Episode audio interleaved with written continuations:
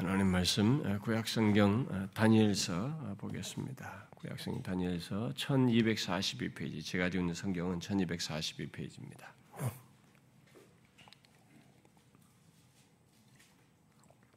다니엘서 6장 다니엘서 6장 1절부터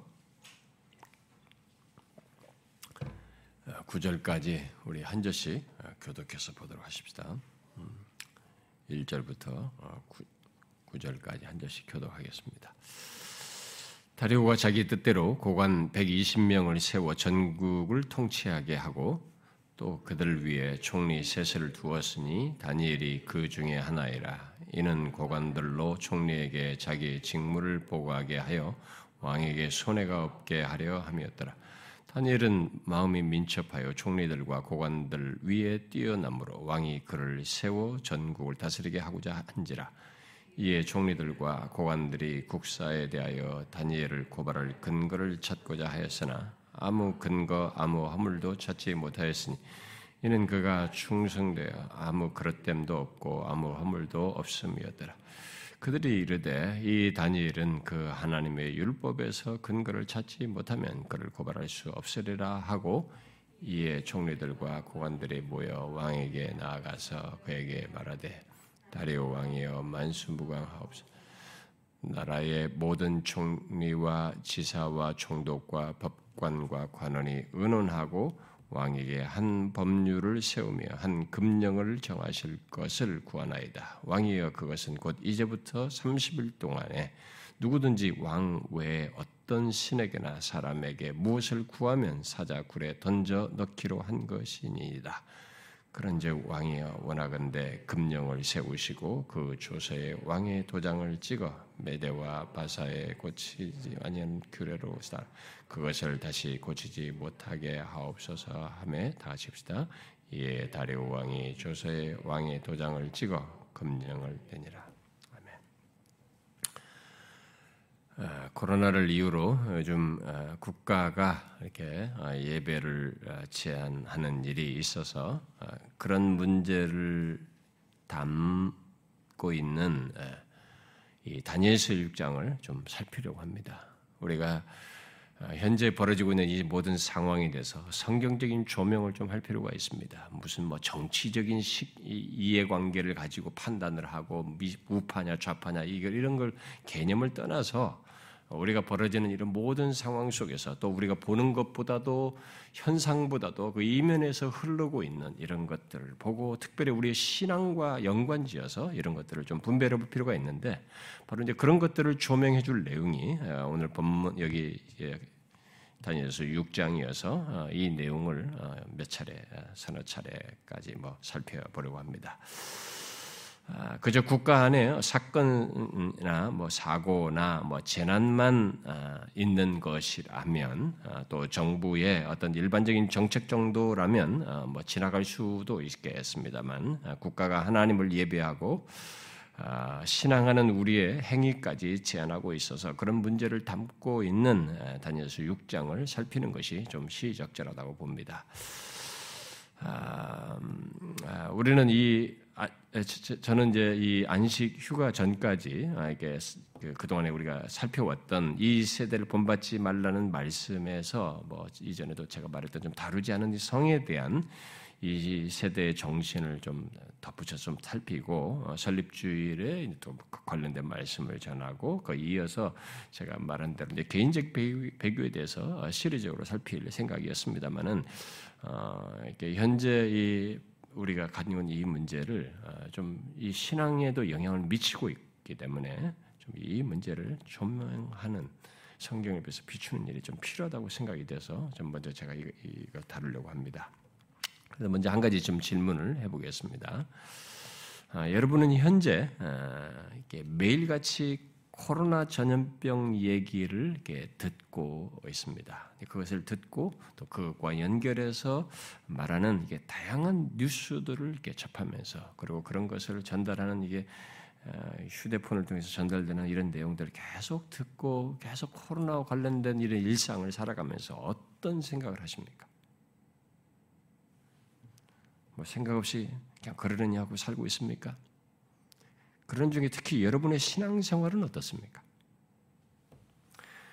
우리는 대중매체와 인터넷, 뭐 휴대폰을 통해서 아침에 일어나서부터 잠잘 때까지 매일같이 온통 코로나와 연관된 말과 소식을 듣습니다. 오늘의 확진자는 얼마이고 또 이렇게 되고 일어나면서 그것부터 또 확인하고 오늘 또 예배 오기 전에 예배 모임을 어떻게 모임을 어떻게 어떻게 어떻게 하라 조심하라 이런 얘기를 또 제가 국가로부터 받는 문자도 받고 우리는 이렇게 매일 그렇습니다. 정부가 매일같이 그것을 중심으로 이 코로나를 중심으로 해서 반응하며 정책과 또 지침을 이렇게 쏟아놓고 있어서 아, 그것을 아, 그뭐 언론들까지 계속 그 반복 반복 반복하고 있어서 사회 전반을 이 코로나와 연동해서 말하고 어, 진단하고 어떤 정책을 말하고 거기에 국민들을 다 묶어두는 어, 이런 일을 우리가 경험하고 있습니다. 그야말로 이게 정치, 경제, 사회, 문화, 종교, 교육, 아이들의 교육 문제, 학교의 생활 이런 거 아, 그리고 우리들이 식사를 하고 뭐 커피숍에 가고 뭐 이런 저런 어, 이동과 활동을 하는 우리 개인 생활의 활동까지 다 코로나와 연결해서 말하는 것을 듣고 있습니다. 게다가 다른 나라와 달리 우리나라는 이 확진자 발생 현황과 이 동선들을 실시간으로 전달받고 있어서 매일 코로나 송파구에 강동구에 하남에 뭐가 어떤 확진자가 나와서 어떻게 이동했다 찾아라 예, 확인해봐라 이런 것을 시시각각으로 이게 전달받고 있어서 아, 코로나로 시작해서 코로나로 끝나는 일상을 경험하고 있습니다. 그냥 그러려니 하고 살지 모르지만 이 벌어지는 상황을 이전에 없던 경험이기 때문에 한번 생각을 해봐야 돼요. 그러는 중에 아, 대통령까지 아, 코로나에 국가의 모든 것이 달려 있다는 논지에서 어, 이전에 뭐8.15 모임을 계기로 방역을 방해하는 자는 현행법으로 체포하고 구속하도록 음, 구속 절차를 아, 함으로써 이게 공권력이 살아있음을 보여라 라고 하는 강한 발언까지 했습니다. 이전에 그 민노총 같은 지지 그룹이 과격 시위를 할 때는 공권력이 살아있음을 보이라는 말을 하지 않았는데 아, 이번에는 막 이런 강성한 얘기를 했습니다. 그리고 법무장관까지 법령 최고형을 때릴 수 있다 이렇게 해서 온 국민을 갖다 코로나로 확 묶고 이렇게 뭔가 위압감을 느끼게 하는 그런 분위기로 계속 흘러가고 있습니다. 코로나 전염병이라는 무게도 우리 국민들이 다 가지고 있습니다. 이것에 걸리면 안 된다라는 그런 무게에 따라 이 범법자가 될 수 있고 걸리면은 이동에 따라서 어떤 범법자가 될 수도 있다는 그런 분위기가 만들어지고 걸리면 내가 1호가 되지 말아야 돼. 직장에서도 다 직장에 제가 1호가 되지 않으려고 하는 이 낙인 찍힐까봐 또 잘릴 수도 있다는 막 이런 두려움까지 있는 분위기가 만들어져서 소위 이 코로나 스트레스가 국민을 지배하고 있다는 이 언론 기사도 나오고 있습니다. 이런 국가 분위기 속에서 계속 무엇이든지 제약할 수 있고 제한할 수 있다는 정치 권력의 극대화가 이루어져 가고 있습니다. 그리고 마침내 우리들이 하나님을 예배하는 것까지 이제 제약을 하는 너무 당연하게 제약하는 이런 현실을 경험하고 있습니다. 아, 우리는 여기서 잠시 멈추어서 생각해 봐야 됩니다. 왜냐하면 우리보다 훨씬 더 많은 확진자들이 나오고 더 많은 사망자들이 나오는 다른 많은 나라들보다도 더 심하게 이 코로나 얘기를 하면서 그것에게 우리들의 삶을 묻고 통제하고 있기 때문에 그렇습니다. 실제로 문 대통령도 코로나를 이유로 어, 국가가 가진 국민들이 가지고 있는 기본적인 이 권, 기본권인데 인권 하면서 우리가 인권 인권 하면 최상위를 두잖아요. 그 인권의 가장 기본적인 것 중에 자유권인데 그 자유권 안에는 이 종교의 자유가 있는데 종교의 자유도 제한할 수 있다는 말을 했습니다. 목사들을 모아놓고 이렇게 국가 전체의 분위기가 다 우리의 일상이 거의 코로나와 연결해서 말하고 연관지어서 우리의 삶에 영향을 미치는 조건 속에서 우리가 살아가고 있습니다. 여러분 이걸 어떻게 생각하십니까? 한번 생각을 해보셔야 됩니다. 여러분의 생각과 마음이 이런 것에서 어떠합니까? 이런 속에서 여러분들의 신앙생활은 어떻게 영향을 받고 있으며 어떻게 하고 있습니까?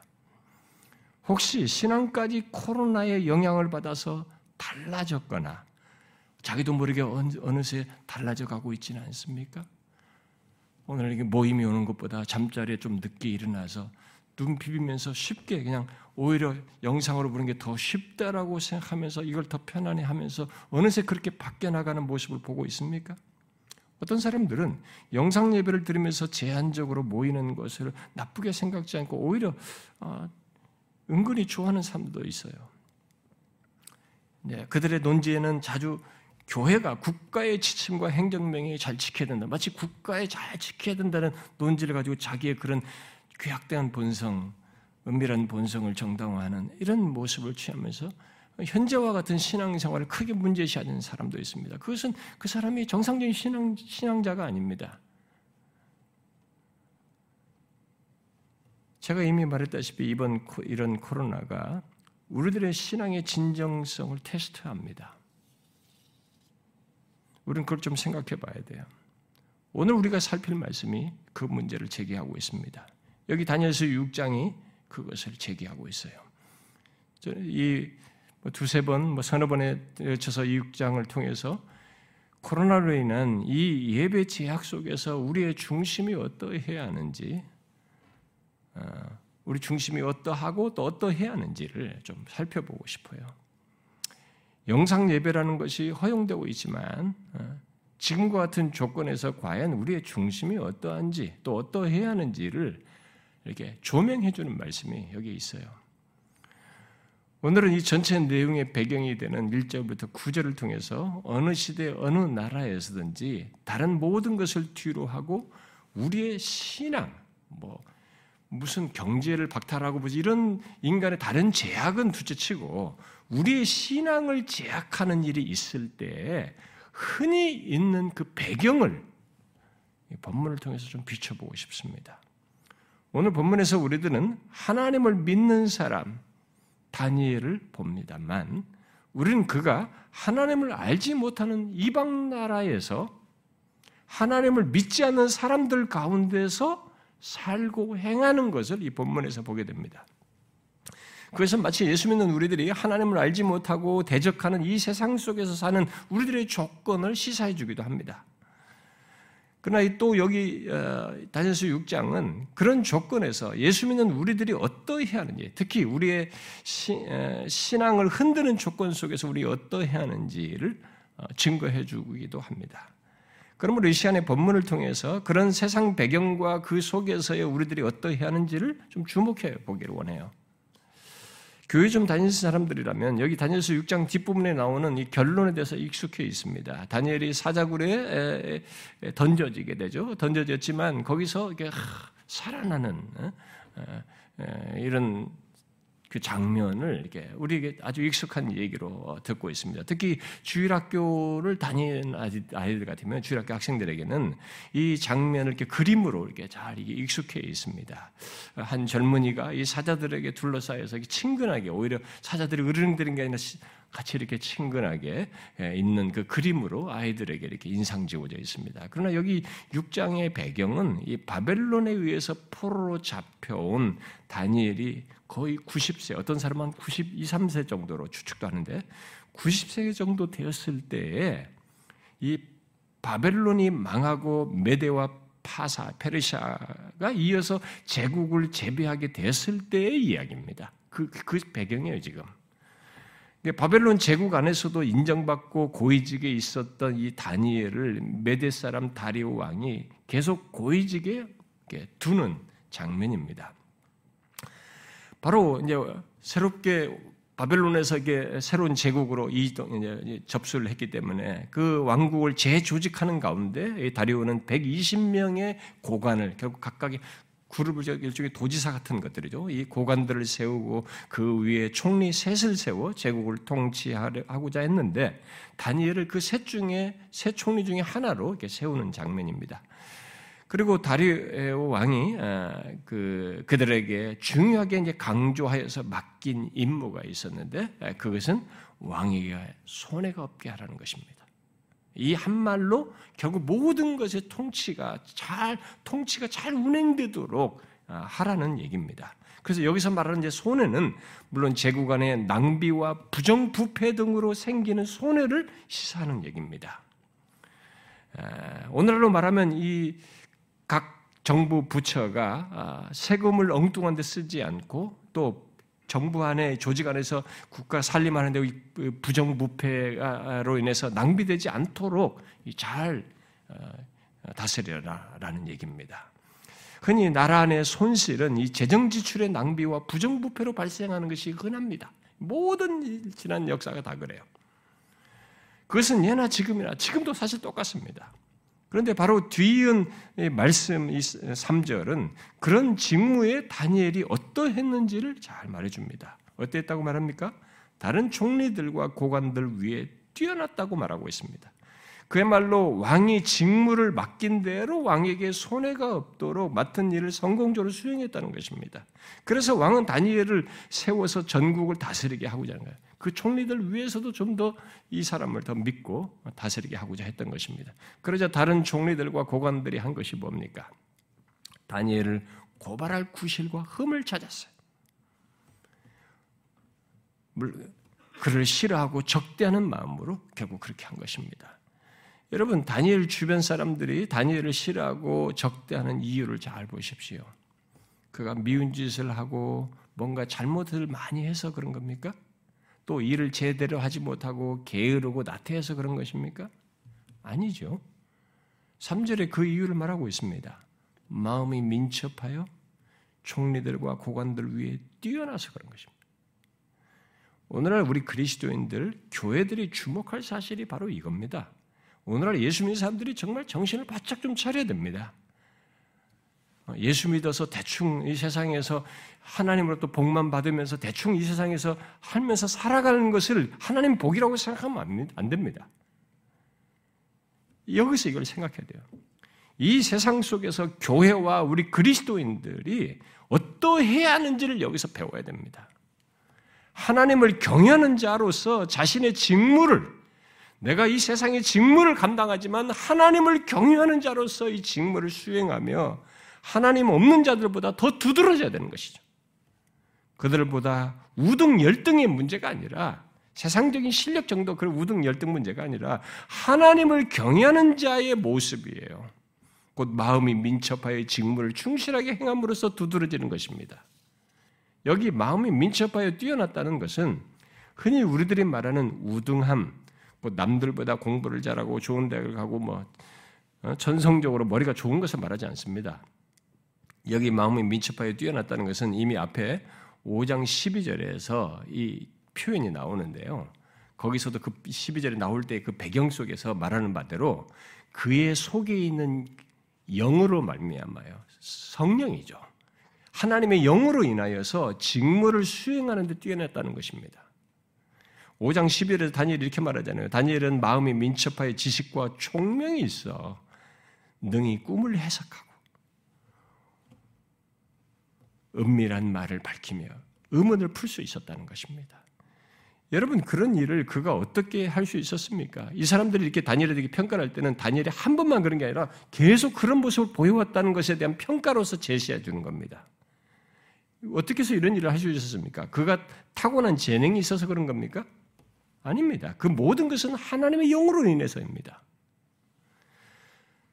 사람들이 말한 그의 탁월함은 사실 탁월한 성령께서 그에게 지식과 총명을 주셔서 비밀한 것들을 알게 해주셨기 때문입니다.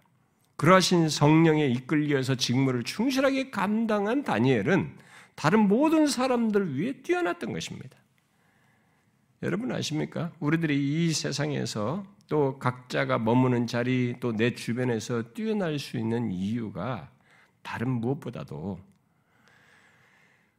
예수 믿는 우리들이 다른 사람, 그 주변의 사람들 뛰어날 수 있는 이유가 우리 안에 성령이 계신 것이고 그 영으로 인해서 곧 그의 말씀으로 인하여서 지혜와 분별을 갖고 직무를 충실하게 행하기 때문이라는 것. 여러분 이거 아십니까? 이런 조건이 세상에 없어요. 그건 하나님을 믿는 사람들에게만 있는 겁니다. 바로 이 조건이 뛰어난 조건이에요. 뛰어날 수 있는 조건입니다. 성령이 있는 사람, 또 그 하나님의 말씀이죠. 하나님이 이 세상을 비추고 우리의 내면과 바른 판단과 우리 중심을 바, 르게 하는 것들을 다 비추는 그의 말씀을 통해서 지식과 지혜를 갖고 행하는, 행하는 사람. 그런 성령의 인도에 충실히 따르는 사람은 이 세상의 일반적인 가치와 세상 생각 속에서 살아가고 자기의 본성과 욕심을 따라서 살아가고 그렇게 판단을 굴절하는 이런 사람들보다 뛰어날 수밖에 없는 것입니다. 이런 맥락에서 이 세상 속의 교회 그리스도인은 여기 다니엘처럼 마음이 민첩하여 뛰어날 수 있는 조건을 가지고 있어요. 기본적으로. 하나님의 영이 있고 그의 인도가 있다는 사실만으로도 기본적으로 그런 위치에 있는 것입니다. 바로 여기 다니엘처럼 똑같이 하나님의 영으로 인해서 마음이 민첩하여 뛰어날 수 있는 위치에 있다는 것입니다. 그런데 여러분, 오늘날 우리들이 예수 믿는 우리들이 과연 그러한가? 분명 그런 사람들이 예수 믿는 사람들에게 많이 있고 각자의 자리에서 그런 모습을 드러내고 있을 것입니다.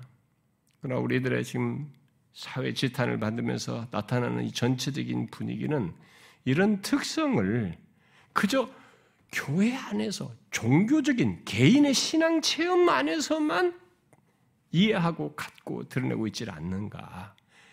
이렇게 하나님의 영으로 인해서 이 민첩함이 세상 속에서도 드러나야 되는데, 이 그런 하나님의 성령 얘기하면서 고작 하는 것이 개인적 영적 체험 차원에서만 자꾸 말하고 있지 않는가 하는 생각을 자꾸 하게 됩니다. 여러분 여기 본문 4절 한번 보십시오.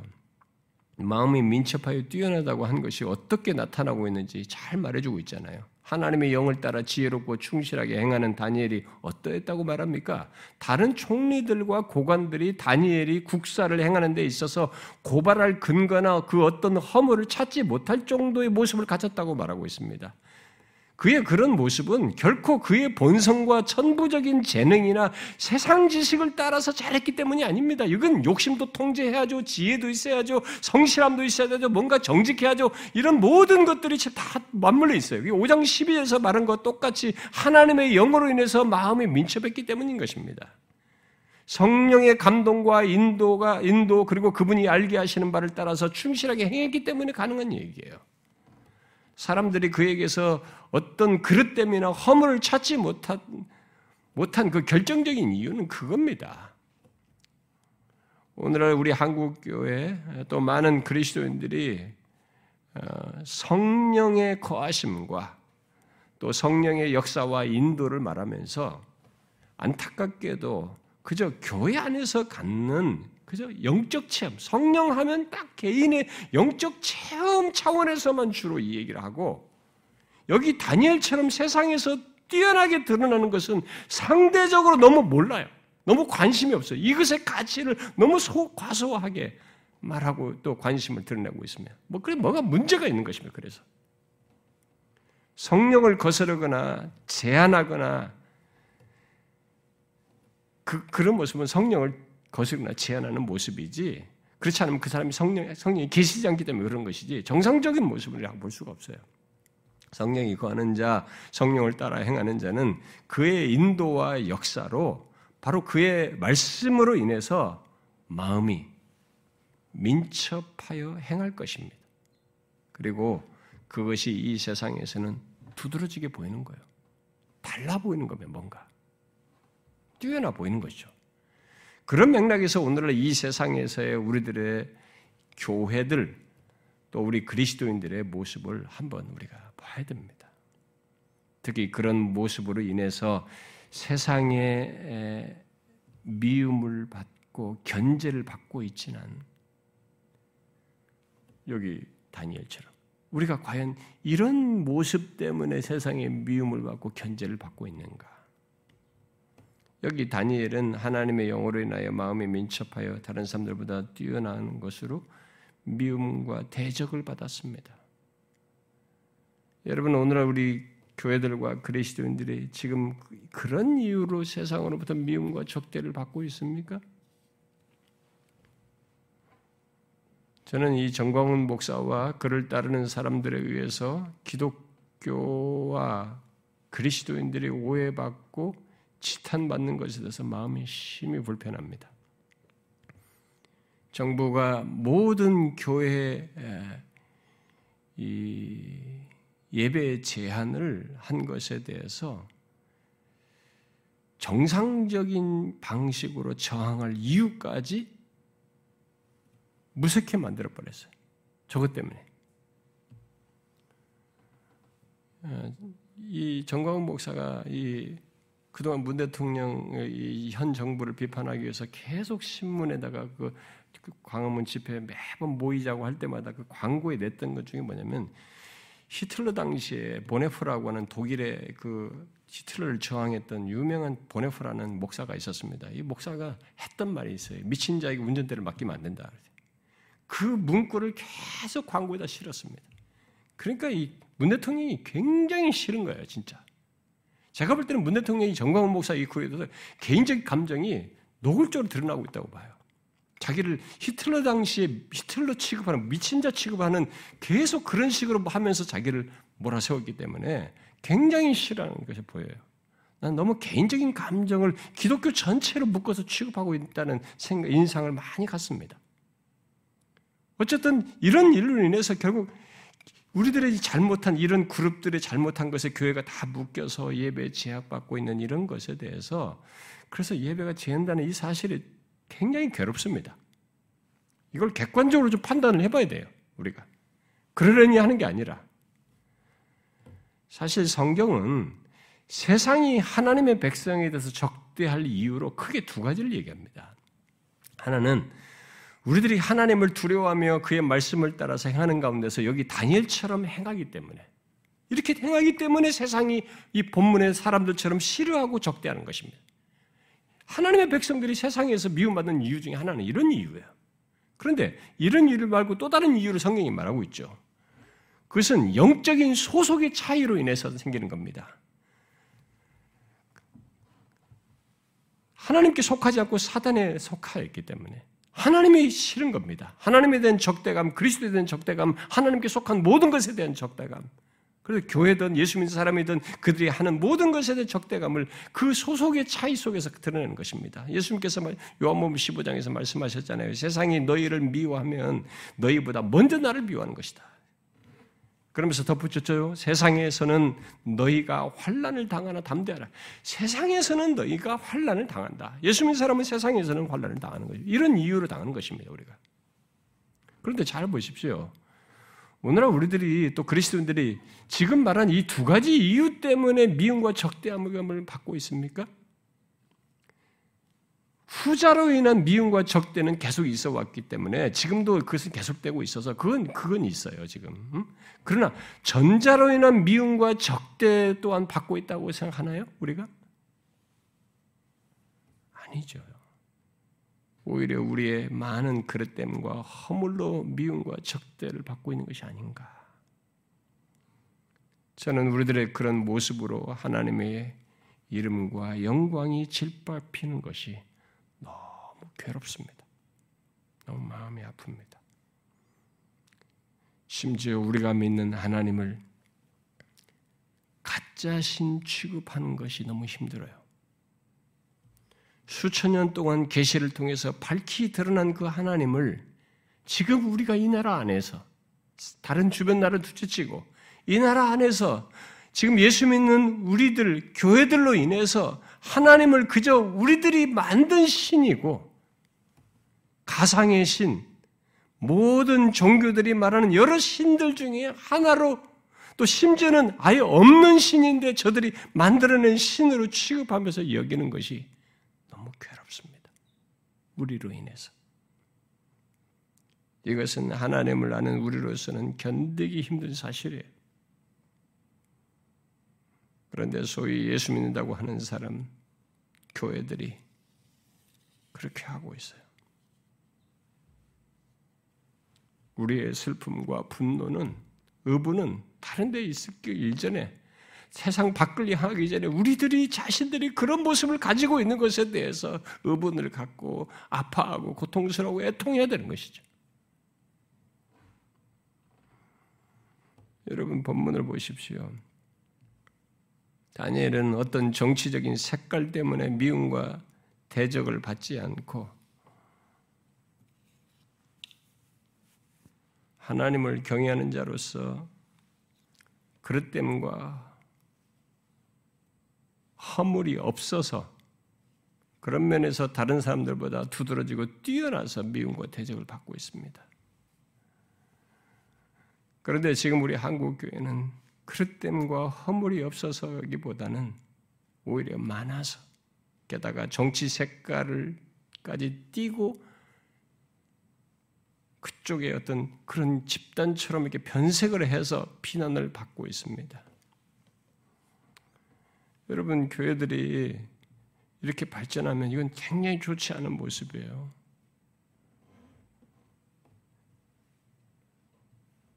좋지 않은 모습입니다. 그렇게 되면 이 세상 나라와 권세보다 크신 하나님을 믿는 교회 그리스도인들이 이 세상에서 이용당하고 농락당할 수 있고 공격당할 수 있는 모습을 스스로 제공하는 것이 됩니다. 실제로 이번에 8.15 집회를 주도한 이 정가원 목사와 많은 교회들이 함께 참여함으로써 벌써 이용당하고 있잖아요. 타깃이 되고 있지 않습니까?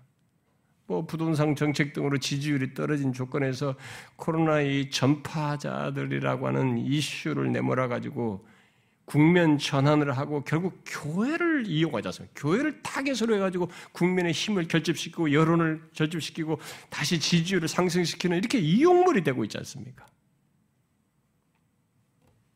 정치인들의 이용물이 되는 거예요. 이 바보짓을 한 겁니다, 우리가.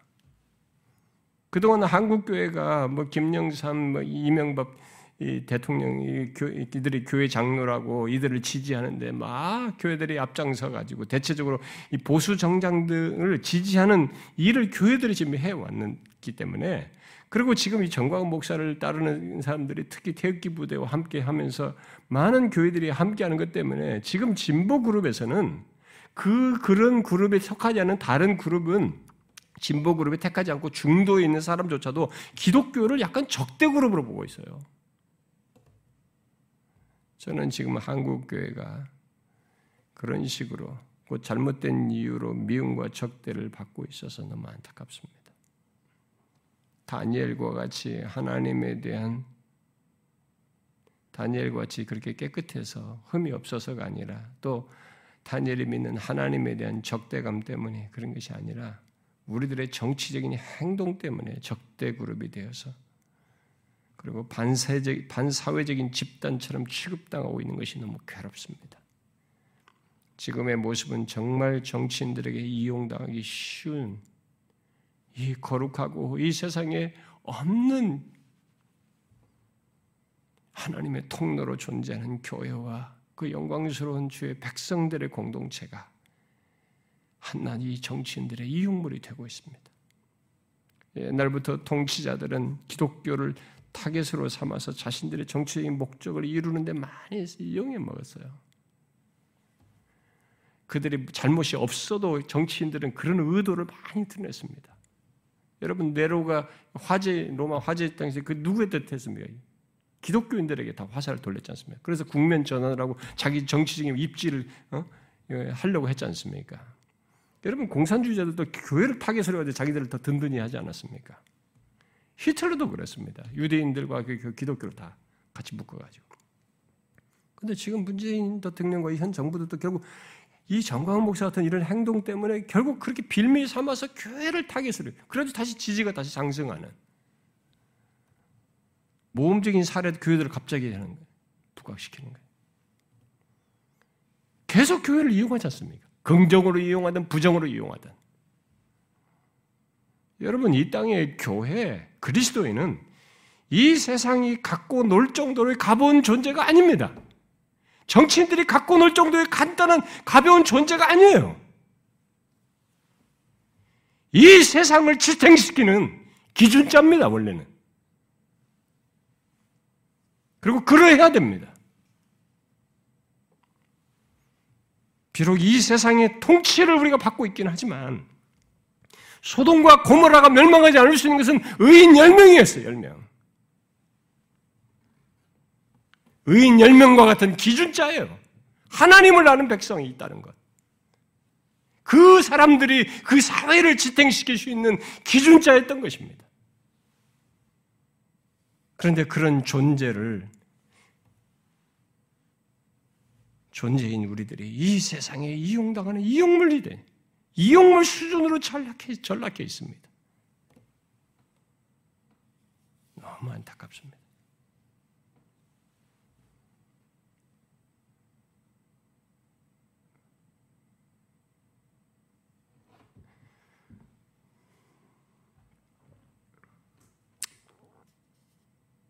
우리는 이런 면에서 먼저 여기 다니엘처럼 세상 사람들과 같지 않은 모습, 그도 하나님의 영을 소유한 자로서 하나님을 경외하며 그의 말씀을 따라 행함으로써 우리를 고발할 그 어떤 근거도 허물도 없는 모습과 삶을 가져야 합니다. 그가 이, 우리가 이 교회, 이 교회와 그리스도인들이 이 세상에서 그런 존재여야 해요. 그리고 우리는 그것으로 미움과 적대를 받아야 됩니다. 세상으로부터. 그렇게 함으로써 우리 존재 가치를 드러내는 거예요. 그렇게 함으로써 우리의 존재 가치가 진짜 두드러지는 것입니다. 저는 하루속히 기독교가 또 교회가 정치인들의 놀림감이 되지 않고 오히려 다니엘 다니엘이 없이는 메대 파사의 운영이 어려울 정도가 되는 것처럼 교회 없이는 이 세상 또한 존재할 수 없다는 것을 드러낼 수 있기를 바랍니다. 간절히 소원하는 바요. 그러기 위해서 또 우리들이 이 세상과 달라야 돼요. 그러기 위해서 우리들이 이 세상과 달라야 됩니다. 바로 하나님의 영으로 말미암아 구분되고 두드러진 모습, 마음이 민첩하여 뛰어난 모습을 가짐으로써 말입니다. 여러분 그것을 구합시다. 우리 개인들이 우리들의 교회가 그런 존재감을 갖고 드러내기를 구합시다. 우리가 본문에서 배워야 할 중요한 내용입니다. 그런데 오늘 본문에서 우리가 주목할 또 다른 내용이 뒤에서 언급되고 있습니다. 5절 이하에서 세상과 다른 다니엘, 그릇됨과 허물이 없는 다니엘에 대한 그 주변 결국 세상의 태도를 우리가 볼 수 있게 됩니다. 그릇됨과 허물이 없다고 그들이 그를 칭찬했습니까? 아닙니다. 함께 모였어요. 뒤에 함께 모이다는 말이 뒤에 계속 나오는데 함께 모여서 그런 다니엘을 무너뜨릴 방법을 도모했습니다. 그래야 어떤 계략을 내놓았는데 그게 뭡니까? 바로 다니엘에게 가장 중요한 중요한 것 그리고 다니엘에게 가장 강점이라고 할 수 있는 그의 신앙을 건드렸습니다. 곧 그의 신앙의 중심에 있는 하나님의 율법을 이용하여서 그를 넘어뜨리고자 했습니다. 그 하나님의 율법에서 근거를 찾지 못하면 그를 고발할 수 없다라고 여겨서 그걸 찾아냈어요. 이것은 우리의 신앙의 중심에 있는 하나님과 그의 말씀을 이용하는 아, 계략입니다. 결국 그들은 다니엘이 하나님의 율법을 따라 살며 행하는 것을 보고 그의 그런 어, 신앙적인 충절을 건드리고자 하는 계략을 아, 짠 것이죠. 여기서 우리는 그들이 도모하여 세운 계략이 무엇인가에 앞서서 먼저 좀 주목할 것은 다니엘 외 다른 고관들이 다니엘을 무너뜨리기 위해서 함께 모여 마음과 뜻을 같이 했다는 것입니다. 그리고 같이 하여 내놓은 계략이 놀랍게도 우리가 가장 중요시 여기는 것, 우리의 존재와 삶에 가장 중요시 여기는 거죠. 우리 존재와 삶의 중심에 있는 신앙, 그야말로 우리의 강점이라고 하는 바로 우리의 신앙을 무너뜨리고자 하는 계략을 짰다는 것입니다. 여러분 여기 하나님을 믿는 아, 다니엘 주변 사람들 아, 결국 세상이 다니엘을 향해서 취한 이 태도를 잘 보십시오. 사절에서 본 대로 그들이 먼저 했던 것은 그의 약점을 찾는 것이었습니다. 그의 그릇됨과 허물을 찾았어요. 그러나 그것이 없자 그들이 어떻게 했습니까? 이젠 그의 강점을 강점을 건드린 겁니다. 바로 그를 그 되게 한 다니엘을 다니엘 되게 한 근원이요 중심이 되는 것, 곧 하나님에 대한 신앙, 하나님께 대한 충절과 충성을 이용해서 그를 무너뜨리고자 하는 계략을 짠 것입니다. 이것은 흔히 사단이 예수 믿는 우리들을 향해서도 쓰는 방법이에요. 사단은 우리들을 무너뜨리기 위해서 특히 신앙의 초기에 우리의 약점을 찾아서 시험하며 넘어뜨리려고 합니다.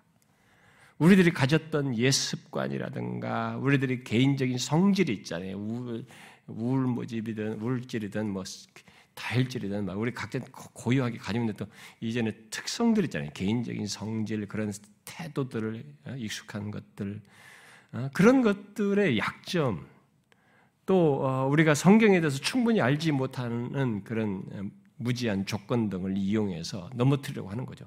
약점을 이용하는 거예요. 그러나 신앙적으로 성숙해서 그런 것들에서 큰 이제 결함들에 이제 좀 극복을 하고 잘 넘어지지 않게 될 때 사단은 그런 사람들에 대해서 그들이 가진 장점을 건드려서 시험하는 거죠. 바로 그 성숙된 신앙 속에서 그가 중요시 여기는 것, 어? 그 신앙 속에서 중심적인 것이고 바로 그들이 중요시 여기는 것, 하나님께 대한 신앙이죠 결국.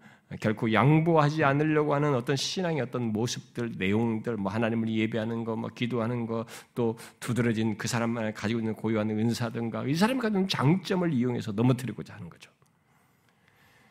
여러분 우리의 강점을 이용한 시험에 대해서 아십니까? 여러분들 이런 것에 대해서 경험적으로 알고 있습니까?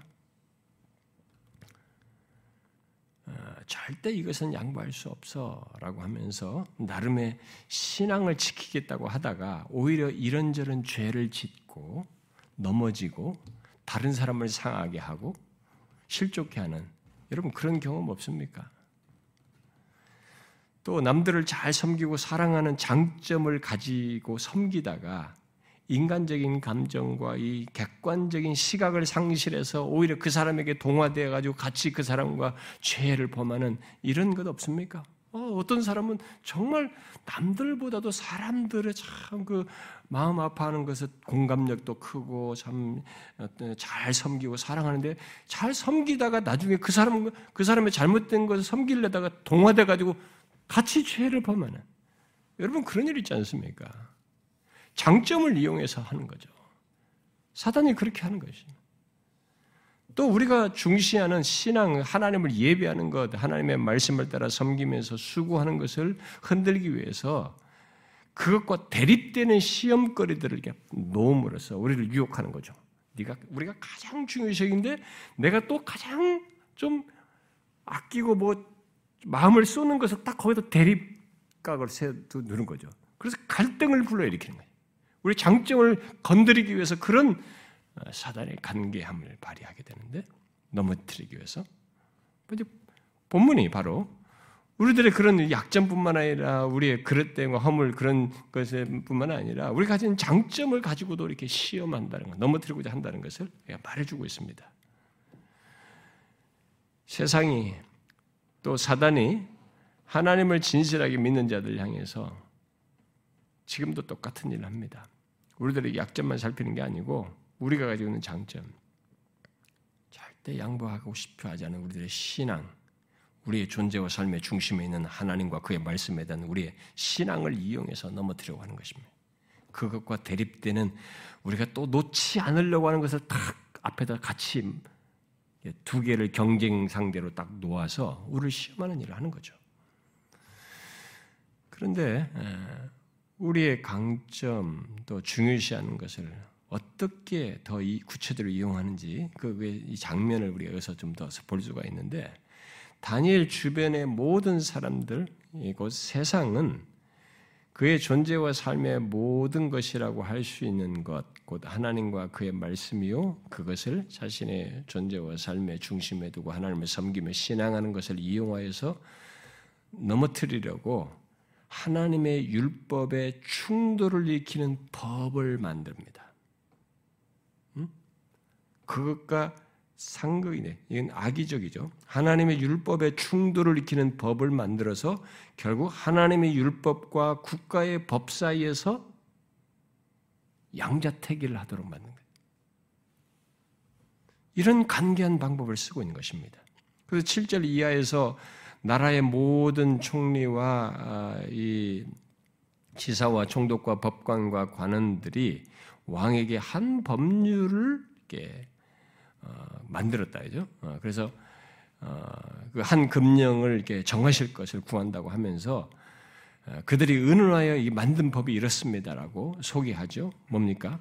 이제부터 30일 동안에 누구든지 왕외 어떤 신에게나 사람에게 무엇을 구하면 사자굴에 던져 넣기로 했다고 하는 법령입니다. 이 법령은 그럴듯합니다. 어, 당시 페르시아의 풍속을 따르면은 왕은 신의 대리자거든요. 그러니까 왕을 신의 대리자로 여기서 왕 외에 그 어떤 신이나 사람에게 구하지 못하도록 하는 가운데서 한편으로는 왕을 높이는 듯하고 또 새 제국의 모든 사람들에게 왕과 국가에 충성하는 것을 우선하도록 하는 법령을 만들었기 때문에 누가 봐도 외적으로는 완벽한 것입니다. 정당하고 합당하고 바르게 보여지는 것이죠. 세상에서 이런 법은 모두가 좋게 여기며 기꺼이 따를 만한 것으로 여기는 법입니다.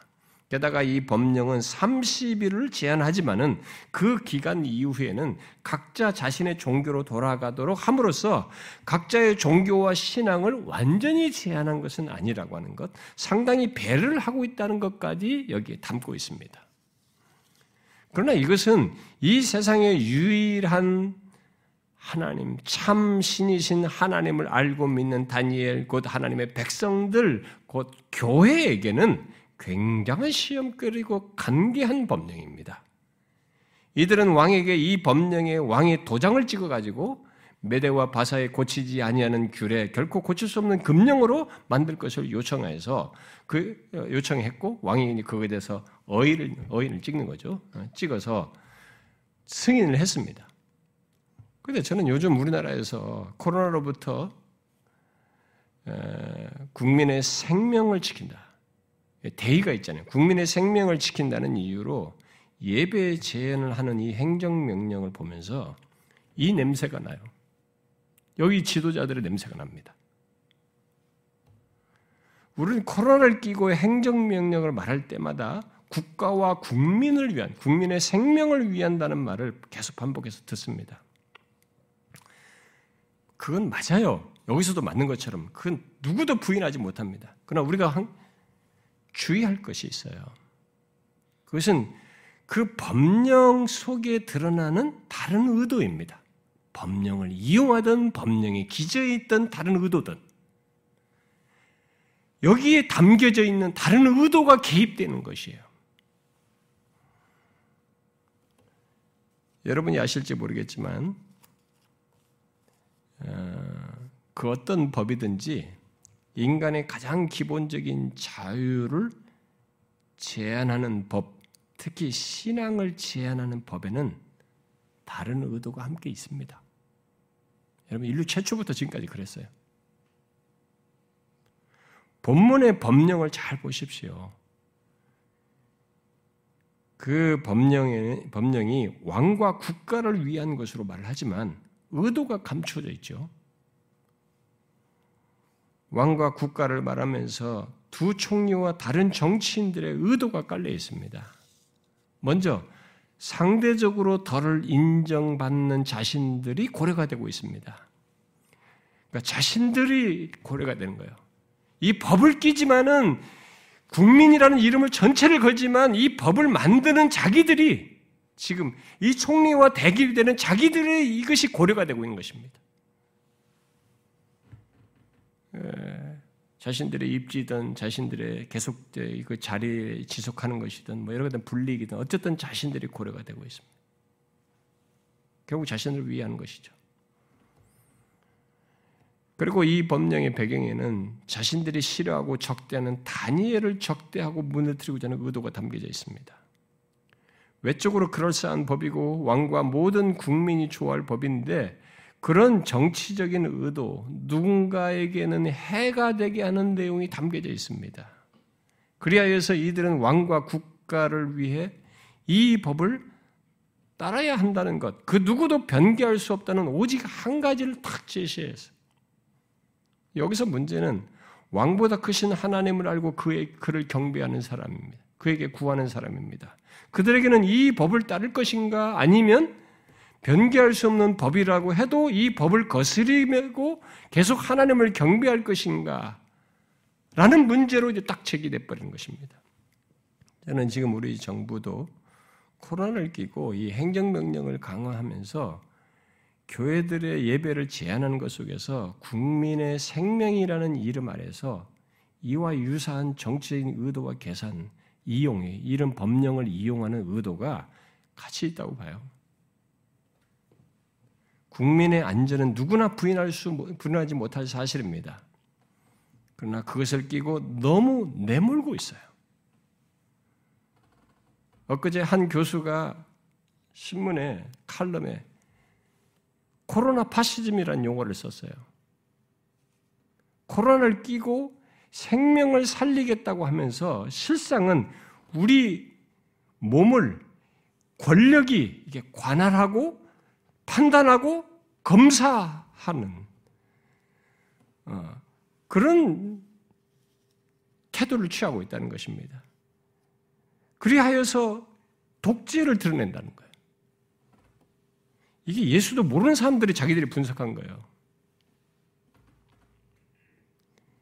옛날 독재자들이 재난이나 국가적인 위기를 이용하여서 필요 이상으로 공포를 조장하고 자신들의 문제를 덮고 오히려 독재를 정당화하고 강화하는데 많이 이용해 먹었는데 인간은 별 수 없어요.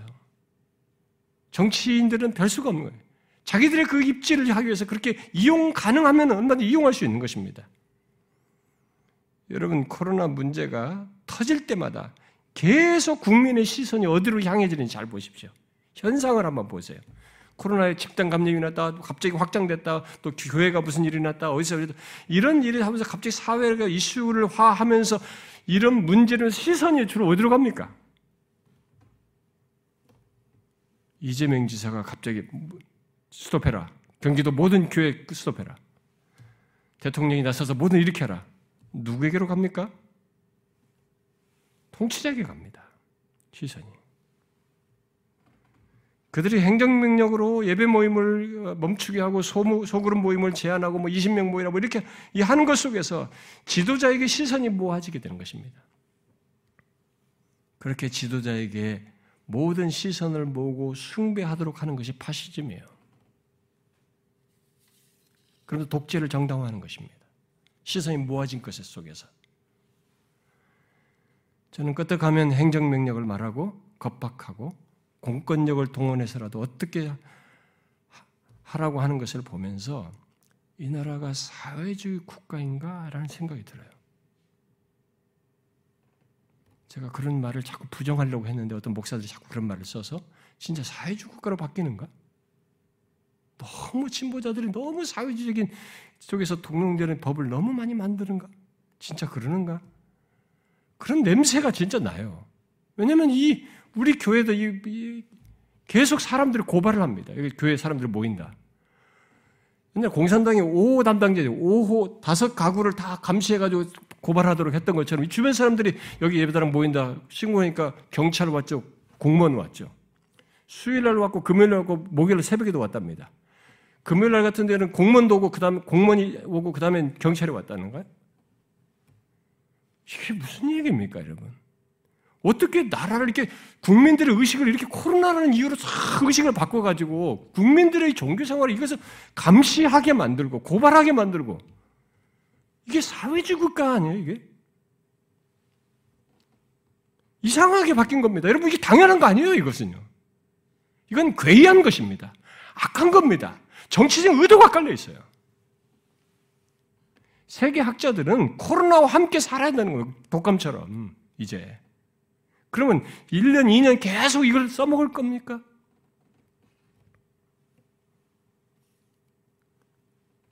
우리나라에서 이 코로나가 발생한 기간에 그 똑같 동일한 기간에 교통사고로 죽은 사람이 코로나 죽은 300 몇 명의 10배라고 그래요. 3천 몇 명이랍니다. 그렇게 많은 사람이 교통사고로 죽어도 우리는 거기 놀라지 않습니다.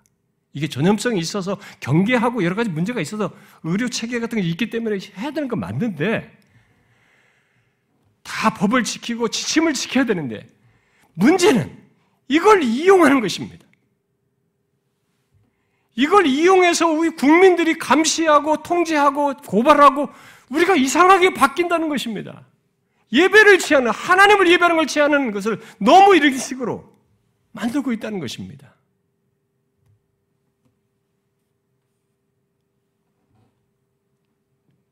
우리가 이런 명령을 어떻게 이해할까요? 코로나 방역을 철저히 하고 조심히 하지만 본문의 정치인들처럼 국가의 법, 바로 행정명령과 하나님의 법 사이에서 우선순위를 바꾸도록 요구하는 것에 대해서 우리가 어떻게 해야 될까요? 얼마 전 문 대통령은 교회 지도자들을 모아놓고 국가와 국민의 생명을 말하면서 기독교 지도자들 다 모아놓고 말한 거예요. 종교의 자유도 중요하고 기독교 신앙과 예배 등도 중요하지만 코로나와 관련한 정부의 행정명령의 지침에 따라야 한다. 그게 우선이다라고 그랬어요. 그것은 본문의 정치인들처럼 하나님을 모르는 사람들이 하는 얘기예요. 국가 국민이라는 이름 아래서 우리의 신앙의 자유보다도 자신들의 정치인 입지를 생각하는 이 사람들과 다른 맥, 다르지 않은 맥락이에요. 같은 맥락인 것입니다. 코로나 행정명령은 결코 기독교 신앙과 예배보다 우선하는 법이 될 수 없습니다. 그렇게 대립각으로 서서 우선순위를 둘 것이 아니라 그것도 잘 지키면서 신앙생활을 잘하도록 이렇게 말해야 되는 거예요. 저 사람들은. 이것도 잘 지키면서 신앙생활도 너희들이 신앙도 지키도록 이렇게 해줘야지 이 두 개의 법을 딱 이 정치인들처럼 딱 대립각을 놓고 이걸 우선 지켜라. 이거 안 지키면 이렇게 두 개를 경쟁 상대로 놓는 것은 의도가 있는 것입니다. 본문의 정치인들은 다른 종교의 신앙도 중요하지만 왕과 국가에 충성하는 것이 우선이라고 하면서 법령을 만들어서 30일 동안 왕 외에는 그 어떤 것에도 구하해서는 안 된다고 다른 종교에 대한 신앙은 30일 이후에 다시 시작하라고 말하는 했는데 문 대통령마다 똑같은 거죠. 이걸 우선순위라 코로나 때는 그 다음에 그렇게 바꿔라 이런 논지인 것입니다. 우리는 하나님의 법과 국가의 법을 가지고 우선순위를 말하는 것에 못 드는 척하면 안 됩니다. 우리가 방역 지침을 따르되 이걸 대립시켜서 정부들이 정부가 말하지 말고 잘 지키면서 잘 해보라 이렇게 선도를 해야 되는 것이에요. 그래서 우리가 방역 지침을 잘 지키되 그 우선순위는 바꿀 수 있는 것이 아니라고 하는 것을 분명히 해야 되는 겁니다.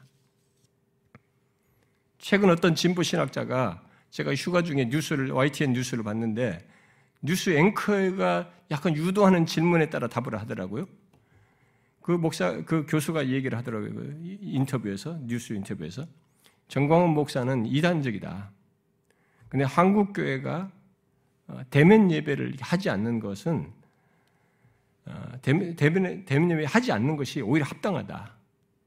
왜냐하면 기독교의 핵심이 하나님을 사랑하고 이웃 사랑하는데 이웃 사랑을 실천하는 것이다. 하나님도 원하시는 거다. 그렇게 교수가 얘기하더라고요. 그것도 순서를 바꾼 겁니다. 하나님을 사랑하는 것 속에서 이웃을 사랑하는 것 분리되지 않지만 순서는 지켜야 되는 거예요. 하나님을 사랑하는 것을 이웃을 사랑하는 이것을 가져야 되는 것이지 이 순서를 바꾸는 것은 전형적인 사회복음주의자들의 얘기입니다. 여러분 잘 분별해 보십시오. 이 세상의 하나님의 법과 세상의 법의 충돌로 우리를 시험하고 있습니다. 이때도 그랬고 계속 그래 왔어요. 여기서 사람들이 많이 넘어집니다. 옛날부터 그랬습니다. 지금도 무슬림 사람들은 무슬림 국가의 법을 어겨야 돼요. 예수를 믿으려면.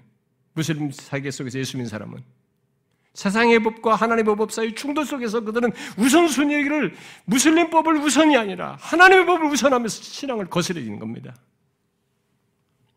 이 충돌 속에서 계속 우리는 어려움을 겪어왔습니다. 그리고 여기서 사람들은 많이 넘어졌습니다. 그러나 우리는 여기서 다니엘의 태도를 보고 배워야 합니다. 하나님의 법이 우선입니다. 저는 국가 이런 것을 따르지 말자는 게 아닙니다. 이런 사상과 이런 주장에 대해서 분별을 하셔야 된다는 겁니다. 이런 현상을 당연하게 여기면서 자꾸 받아들여 버릇하면 우리들의 신앙이 변질되기 때문에 그런 것입니다. 우연한 것 없습니다. 이 세상에 벌어지는 모든 것이 놀랍게도 반성경적으로 흘러가는 것입니다. 만일 정부가 하나님의 법보다 국가의 법에 우선하라고 한다면 또 그 둘 중에 하나를 택하라고 한다면 우리는 어떻게 해야 되겠습니까?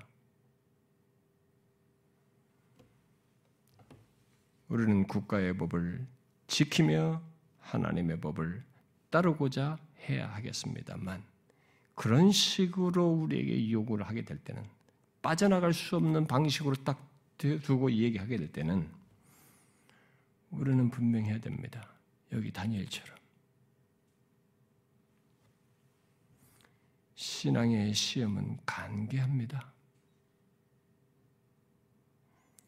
지금같이 예배 모임의 제한과 우리들의 신앙 행위와 만남의 제한은 분명 하나님의 예배를 이차적인 것으로 여기도록 만들 소지가 많습니다.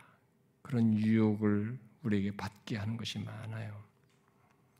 그러므로 이 상황에서 우리는 정확해야 됩니다. 분명 이런 환경과 경험 속에서 어떤 사람들은 신앙의 변절도 할 것이고 배교도 하게 되겠죠. 오래되면 될수록.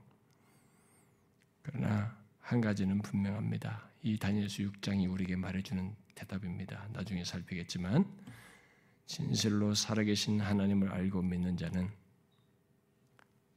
사자의 밥이 되더라도 하나님의 법과 국가의 법 중에 택이라는 이런 식의 논지에서 넘어가지 않습니다.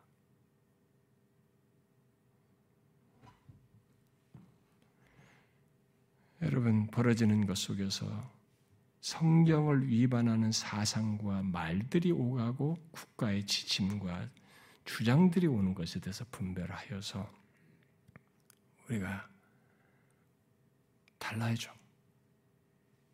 그런 걸 잘 분별해서 성경이 말한 대로 하나님의 법보다 우선하는 것은 없습니다. 여러분 어떻습니까? 이런 조건 속에서도 하나님을 신앙하는 것을 우선하십니까? 어떤 것에서 하나님을 예배하며 주님께 대한 신앙을 이 제약된 조건에서도 우선한다는 그런 신앙과 태도를 가지고 있습니까? 사단의 간계한 것에 넘어가지 마십시오. 이런 조건에서도 분명해야 됩니다. 기도합시다.